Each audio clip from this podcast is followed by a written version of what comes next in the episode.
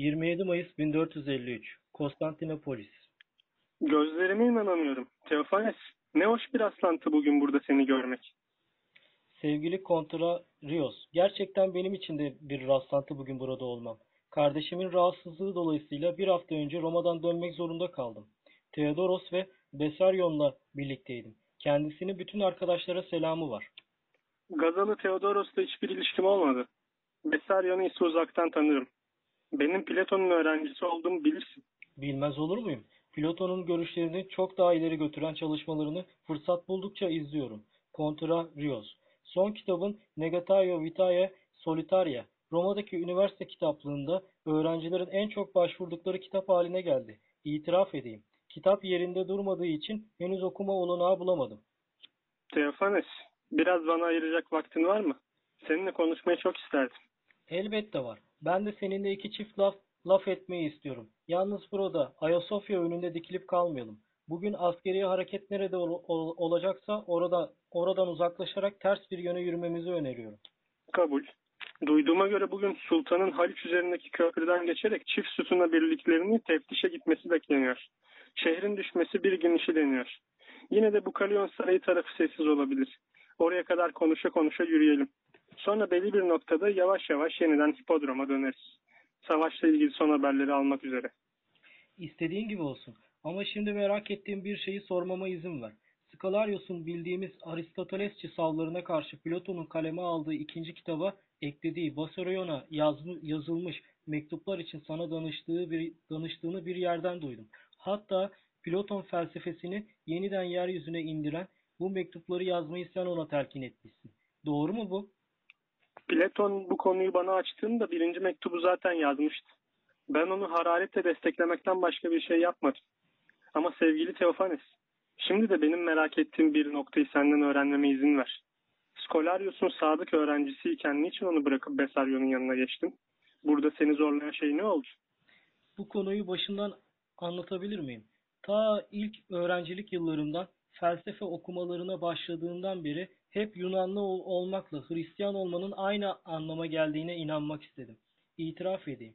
Tüm düşünce yaşamın Bizans felsefesi içinde büyük çapta geçen şeyin küçük çaptaki yinelemesi oldu. Pagan kaynakları okumakla başlayıp Hristiyan düşüncesine adadım kendimi.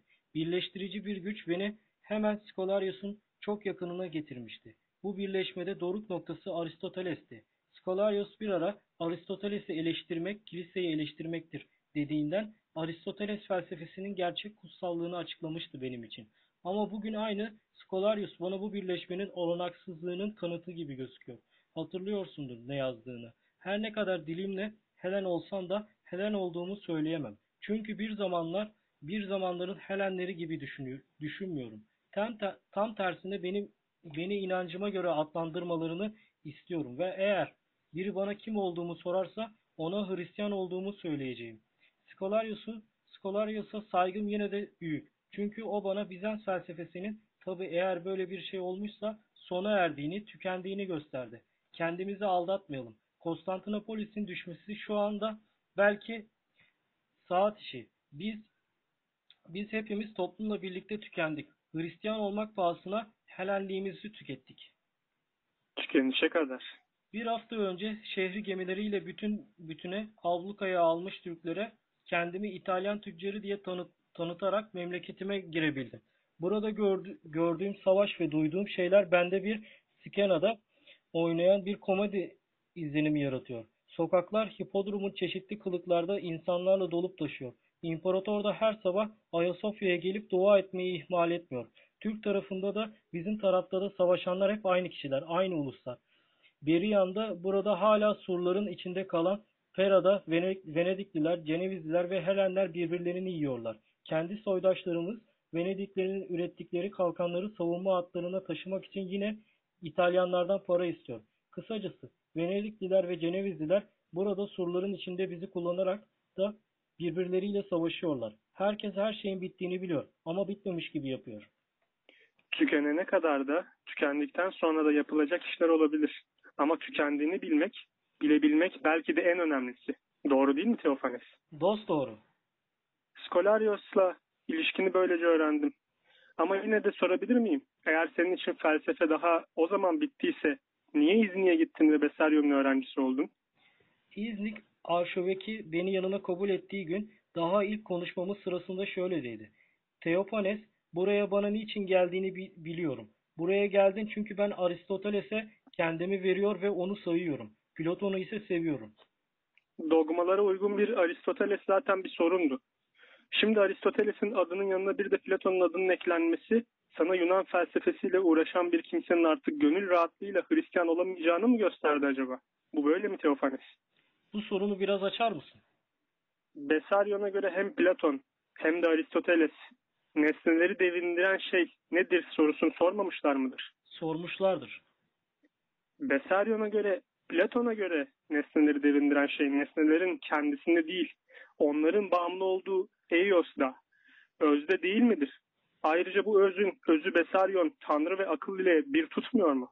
Bu doğru. Yine Besaryon'un yorumuna göre Aristoteles nesnelerin maddesinin edilgin olduğunu söyleyerek etkin nedeni yani aklı, tanrısal olanı, tanrısalı ondan ayırmaktır, ayırmaktadır. Bu böyle mi? Böyle.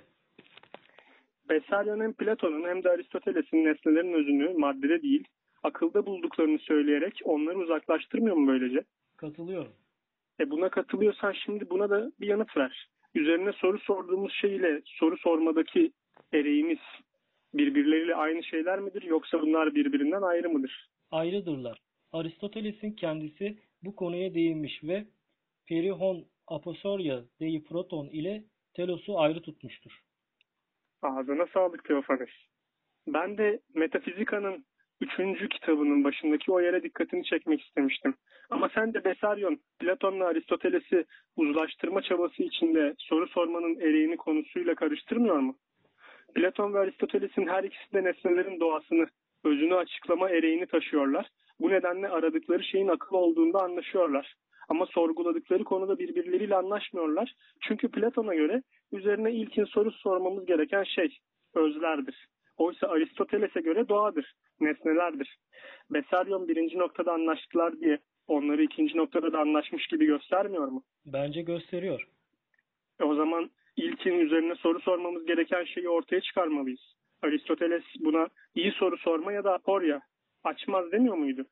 Aristoteles'in düğümü en iyi onu bilenin çözeceğini söylediğini dün okumuş gibi anımsıyorum.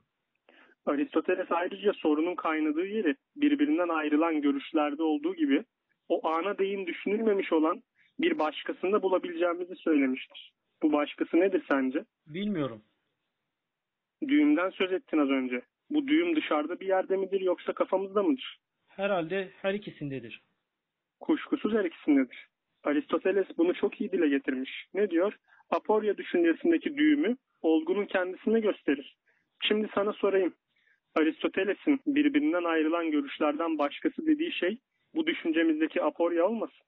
Bunu hiç düşünmemiştim. Dostum, nesnelerin nedenleri özündedir ve nesnelerin nedenleri kendilerindedir. Görüşleri bir arada ele alındığında Besaryon istediği kadar bilmemezlikten gelsin. Bir aporya oluşmuyor muydu? Konumuz bu değil mi? Tamamıyla öyle. Sorgulamak istediğimiz şey ayrı ayrı bu görüşlerde mi yatıyor yoksa onları düğüm olmuş ipler gibi ters yönlere çeken bizim kafamızda mı? Az önce anlat, anlamıştık. Her ikisinde de başka nasıl olabilir? Var, vardığımız bu noktayı unutmayalım. Yalnız yavaş yavaş geriye dönsek iyi olacak. Belki de şehir düşmüştür. Bu haberi son duyanlar arasında olmak istemiyor. Adımlarımı tümüyle sana uydurmuş durumdayım. Ancak Marmara'nın bize açtığı şu deniz yollarının güneş ışığında nasıl da parladığına son bir kez bakmama izin ver. Eskiler bunlara paroi diyorlardı. Aynı zamanda aporoyi yani deniz çıkmazları. Başını sola çevir Teofanis. Başlangıcını gördüğün Bosforos birçok gemici için ansızın yer değiştirdiği söylenen, böylece söylenceleşen ölümsüz, ölümcül kayalarıyla bir aporyaydı. Demek ki tam da soru konusu olan şey üzerindeyiz. Dönebiliriz. Dönerken konuşmamızın başlangıcında senden gizli tuttuğum bir noktayı söylememe izin ver. Seni dinliyorum. Senin kitabın Negataio Vitae Sol Soltaria'yı okuma fırsatı bulamadığımı söylemiştim. Ama yine de Roma'da onu okuyan öğrencilerden içeriğini öğrenmeye çalıştım. manastır yaşamını eleştirilerine hedef aldığım bu yapıtında Platon'un şöleninde adı anılan Eros adlı daimonu özellikle Plotinus'un 3. Enne- Enneades'indeki olumsuz ve Katolikliğe uygun yorumundan kurtarmaya çalıştığını ve bunu özellikle Plotinus'un çelişik sözlerinden yararlanarak yaptığını duydum. Platon'a göre Eros, kıtlık, eksiklik anlamlarındaki Penea ile bolluk anlamlarında, anlamındaki Poros'un çocukları olduğuna göre şimdi benim için orada yalnız Eros değil Poros üzerine söylediklerinden de önem kazanıyor. Ama ilkin iki türlü Poros olduğunu kabul ediyor. Poros'un iki anlamlılığını göz önünde bulundurmak istiyor musun? Birinci Poros yani daha eski olanı geçmek anlamındaki Theiro ile ilişkili.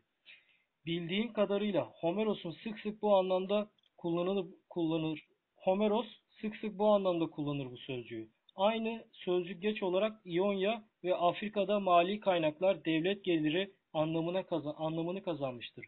Dilimizde aporios yalnızca geçit vermez anlamında değil, aynı zamanda geliri olmayan anlamına gelir. Buna ne diyorsun? Ben de sana bir itirafta bulunayım Teofanes. Negatio'da Poros'un yalnızca bolluk ve servet anlamlarını göz önünde bulundurdum. Şölende Diotima'nın Afrodit'inin doğum günü kutlamasında olanları nasıl anlattığını anımsıyorsundur. Yemek yenirken Penia de dilenmeye geldi ve kapıda beklemeye başladı. Poros nektarla iyice sarhoş olup Zeus'un bahçesine gitti ve orada uyuyakaldı. Penia, Poros'tan bir çocuk yapmayı aklına koyarak onun yanına yattı ve Eros'u dünyaya getirdi. Ben Negatio'da Penia'ya duygusal varlık, Poros'u ise bolluk ama İdea'nın bolluk ve zenginliği olarak yorumladım. Eros'u böylece tam da Platon'un istediği gibi Timetaxu, Sofyas, Amatyas yani yarı yol olarak açıklamış oldu. Keşişlere Doksa'nın meta- metaksu yani ara ama aynı aynı zamanda tomeson yani orta, aralık ayrım, uzaklık olduğunu anlatmaya çalıştım. Ama Poros'un en eski anlamı üzerinde durmadığıma şimdi pişmanım. Ne yani? Bu iki anlam yan yana konulabilir mi sence? Dur Teofanes, aklıma ne düşünceler geldi. İyonyalıların poreu dedikleri şeyi duymuştum. Taşımak anlamında. Poreumai biçiminde bu fiil öte yana geçmek, taşınmak ve hatta şaşacaksın, yolculuk etmek anlamlarına gelebilir. Atika'da poreia, düz, düpedüz yolculuk demektir. Poretikos ise yer değiştirebilen anlamına gelir. Contrarios. Nereye varmaya çalıştığını bana söylemelisin. Sen bana yanıt ver Teofanes. Poros'un öteki anlamıyla ilgili olarak şu eski fiil biçimlerini anımsadın mı? Eporon, porizo, eporisa ve benzeri. Bunların anlamı da sağlamak, vermek ama aynı zamanda hayal etmek değil midir? Tamamıyla Peki poristes ne demektir? sağlayıcı. Yani kaynakları serveti sağlayan kişi. Peki kaynak bulmak isteyen kişi ne yapar sence? Evinde mi oturur yoksa onu arar mı? Kuşkusuz arar. Aramak yer değiştirmek değil midir? Elbette. Poristes sağlayıcı. Aynı zamanda poreitikostur. Yani yer değiştirebilendir. Öyle mi değil mi? Öyle. O zaman poros'un iki anlamı yani bolluk anlamıyla geçit anlamı birbirine hiç de yabancı değil. Bolluğa kavuşmak isteyen harekete geçmelidir. Gerçekten Platon'da da bu böyle. Penia Zeus'un bahçesinden içeri girer oraya geçer. Bu geçiş amacını kendinde taşır. Bilene geçmesini bilen yoksula bolluk geçit verir. Geçit vermek zaten bolluğa edinmek. Bolluğa edinmek, kaynakları sağlamak demek. İtirazın var mı? Yok. Şimdi bir de şunu dinle. Bolluk ve servet varlık demektir. Platon ise gerçek varlığa idea adını vermişti.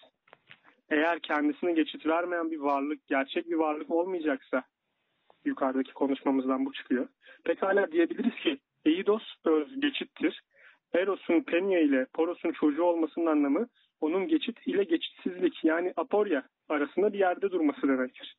Geçiti bulmak ve oradan geçmek içinse akıl sahibi olmak gerekir. Bütün bunlara ne dersin? Söylenecek bir şey yok. Ama yine de merak ediyorum. Bugün bu düşünceler nereden geliyor sana? Vaktimiz azalıyor Teofanes. Düşüncelerimin kaynağı şurada. Torbamın içinde sakladığım hocam Platon'un yasalar üzerine kitabıdır emin ol. Bu değerli kopyayı şu karışık günde başına bir şey gelmemesi için yanına aldım. Bu büyük bir kitaptır ve bu kitap der ki Hristiyanlık bir çöküş içindedir. Eğer Yunan felsefesini anlamak istiyorsak en yakın kaynaklara, en eski kaynaklara hatta mitoslara geri dönmeliyiz. Sen Platon'un Ferrare ve Floransa'yı nasıl etkilediğini, Platon'un düşünceyi nasıl canlandırdığını benden iyi bilirsin. Ama bu kitabı şimdi benim içimde ruhumun bir köşesinde açılıyor. Artık ben onu okumuyorum. O bana sesleniyor ve diyor ki doğru yoldasın. Yani geçidi, porosu bulmak üzeresin. Devam et Kontrarios. Platon'un anlamının en iyi yolu, Platon'u anlamanın yani en iyi yolu ondan öncekilere başvurmaktır. Nasıl Plotinos'u anlamak için Platon'a başvurmamız gerekliyse. Biz de bunu yapacağız şimdi. Söyler misin bana poros sözcüğünü Platon'dan önce üzerine basarak kim kullandı?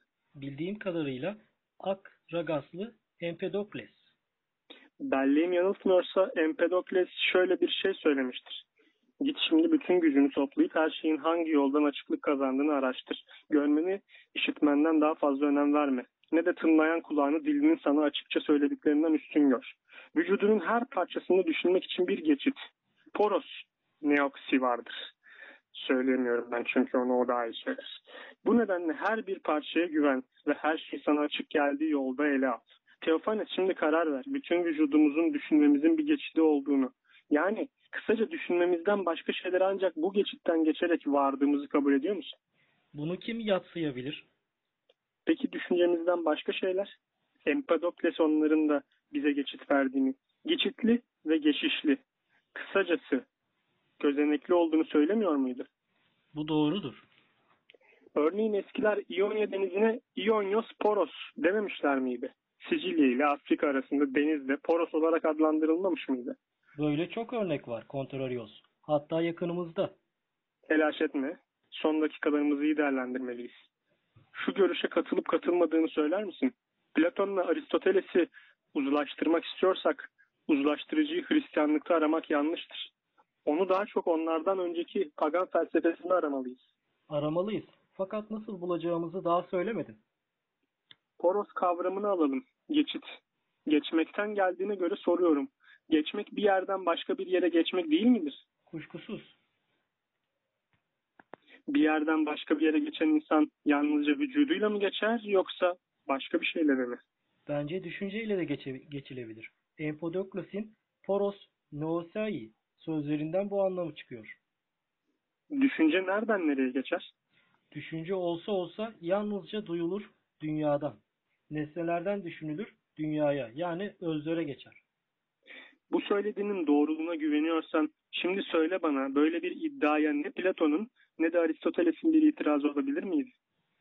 Bence olamazdı. Ama sence onların görüşlerinin oluşturduğu aporya yani özlerin perse ve inse oldukları kavramsalcılık ve realizm iddialarının meydana getirdiği açmaz bir çözüme kavuştu mu böylece? Dur Teofanis. Bugün beni dürten bir şeytan var sanki. Soruları beni kullanarak o sana soruyor gibi. Demin Poros'un bir yerden başka bir yere geçmemizi sağladığını söylemiştik. Aynı şeytan bana şunu sorduruyor şimdi de. Poros diye bir şey olması için illa bir yerden bir yere geçmek yeterli mi sence? Gereklidir ama herhalde yeterli değildir. Yine de şunu bir düşün. Bosforos gerçek anlamında bir foros mudur yoksa bir inek yolu mu? Ah, bu bana Io ile ilgili şu eski mitosu anımsatıyor. Nasıldı bu mitos söyler misin? Aklımda kaldığıma göre Io, Argos kralı Inakos'un kızıdır. Zeus ona aşık olur. Hera kıskançlığından onu bir ineğe çevirir. Yüz gözlü Argos'u da bekçi olarak başına diker. Zeus Hermes'e Argos'u öldürtünce Hera bu kez de kocaman bir sığır sineğini onun başına musallat eder. Çıldıran Io sinekten kurtulabilmek için bir memleketten ötekine gider. Mısır'da huzura kavuş, kavuşmadan önce böylece adını verdiği Bosporos'tan geçer. Ama Kontrarios, bütün bunların anlamı nedir sence? Bunu bulmak için Plotinos'un dediği gibi bir söylencede birbirinden ayrı ayrı söylenen şeyleri bir araya getirmeli. Onların birliğini kurmalıyız. Bence İyon'un ineğe dönüşmesi onun duygusal varlığa, doğa düzeyine geri gittiğini vurguluyor. Ancak geçitten geçtikten sonra Mısır'da insan biçimini yeniden aldıktan sonra tanrılar katına yükseliyor. Kendi ideasına, özüne kavuşuyor. Onun geçtiği geçitte inek geçiti diye adlandırılıyor. Çünkü o henüz tam anlamında bir insan ne de geçtiği yere tam anlamında bir poros denebilir. Ne eksik peki o zamanki Bosporos'ta poros olabilmek için? Teofanes, bir hayvan bir yoldan geçer ama onun bir yol geçit olduğunu yani onun birbirinden ayrı iki yeri birbirine bağladığını bilmez. Ancak insan bunu bilir. Ve bir geçitten yalnız tek bir yöne değil aynı zamanda ters yöne gidebilir ve geçebilir. Çünkü Poros'un böyle bir bağ olduğunu bilir. Buraya kadar katılıyor musun? Katılıyorum. İneğe dönüşmüş İyon'un Bosforos'tan geçmesiyle bir geçit oluşmadı. Ancak şimdi sultanın ve onun ordusunun aynı yerden ters yönde yani batıdan doğuya değil de doğudan batıya geçmesiyle bir poros oluştu ya da oluşuyor. Yani poros geçit ancak iki yönde de geçilebilir olduğunda geçittir yoksa değildir. Buna ne diyorsun? Contrarios, seni tanımasam şimdi söylediklerini yanlış anlayabilirdim. Ama buradan ilk geçen Sultan Mehmet değil. Darius da buradan geçti ve üstelik geldiği yoldan kaçtı. Senin tanımına göre geçit burada Poros. Darius zamanından beri var olmalı. Hipodroma çok yaklaştık. Kalabalığın seslerini, yükselen duaları bile duyuyoruz artık. Onun için sözlerine çok kısa bir karşılık verebilirim. Sultan Mehmet donanmasının yarısını karadan denize indirerek Haliç'e soktuğu gece burada mıydın bilmiyorum Teofanes. Ben o gece hiç uyuyamadım. Sabah kadar, sabah karşı haberler geldi. O zaman karada yürüyen, yürüyen gemilerin anlamı nedir diye düşündüm. İlk aklıma gelen Türklerin gemilerine böylece platformlarla ve makaralardan oluşan öküzlerin çektiği bir takım arabalar yapmış olduklarıydı. Ama sonra o sahneyi izleyenlerle konuştum. Onlar bana bu, bu gemilerde kürekçilerin yerlerinde kaldıklarını, hatta suda gider gibi havaya kürek çektiklerini anlattı. Gemilerin bütün yelkenleri de açılıymış. Bu sahneyi düşünebiliyor musun? Bence Türkler yalnızca gemilerini karada yürütmediler. Karada yüzen gemileriyle bize olanaksız bir şey, bir aporya örneği verdiler. Gemileri için hemen bir yol, poros yapmalıydılar. Gemilerini bu yolun üzerine koyarak yani geçitsizin üstünde hareket ettirerek bir aporya kurdular. Sıkışan bir düğüm, devingen bir labirent. İlkin Türkler Bizans'ı bir poros haline getirdiler. Çünkü poros Darius'un sandığı gibi hazır bulunan bir şey değildir. Poros ancak Aporya'nın içinde ortaya çıkarılabilir. Ama bir açmazla karşılaştıkları yani kendilerini ne deniz ne kara belki her ikisini de her ikisi de olan bu dünyanın içinde denizle hem kuşatılmış hem de ona açılan bir kara parçasında buldukları için belki onlar da bir zamanın Persleri gibi geri çekilmeyecekler mi? Ne dersin? Sanmıyorum. Çünkü onlar düğümün her iki ucunun da aynı güçle çekildiğini görmekle kalmayacaklar. Çeken de çekilen de onlar olacaklar. Ne demek istiyorsun? Poros bir yanı Pera'ya yani öteki yana bağlamaz mı?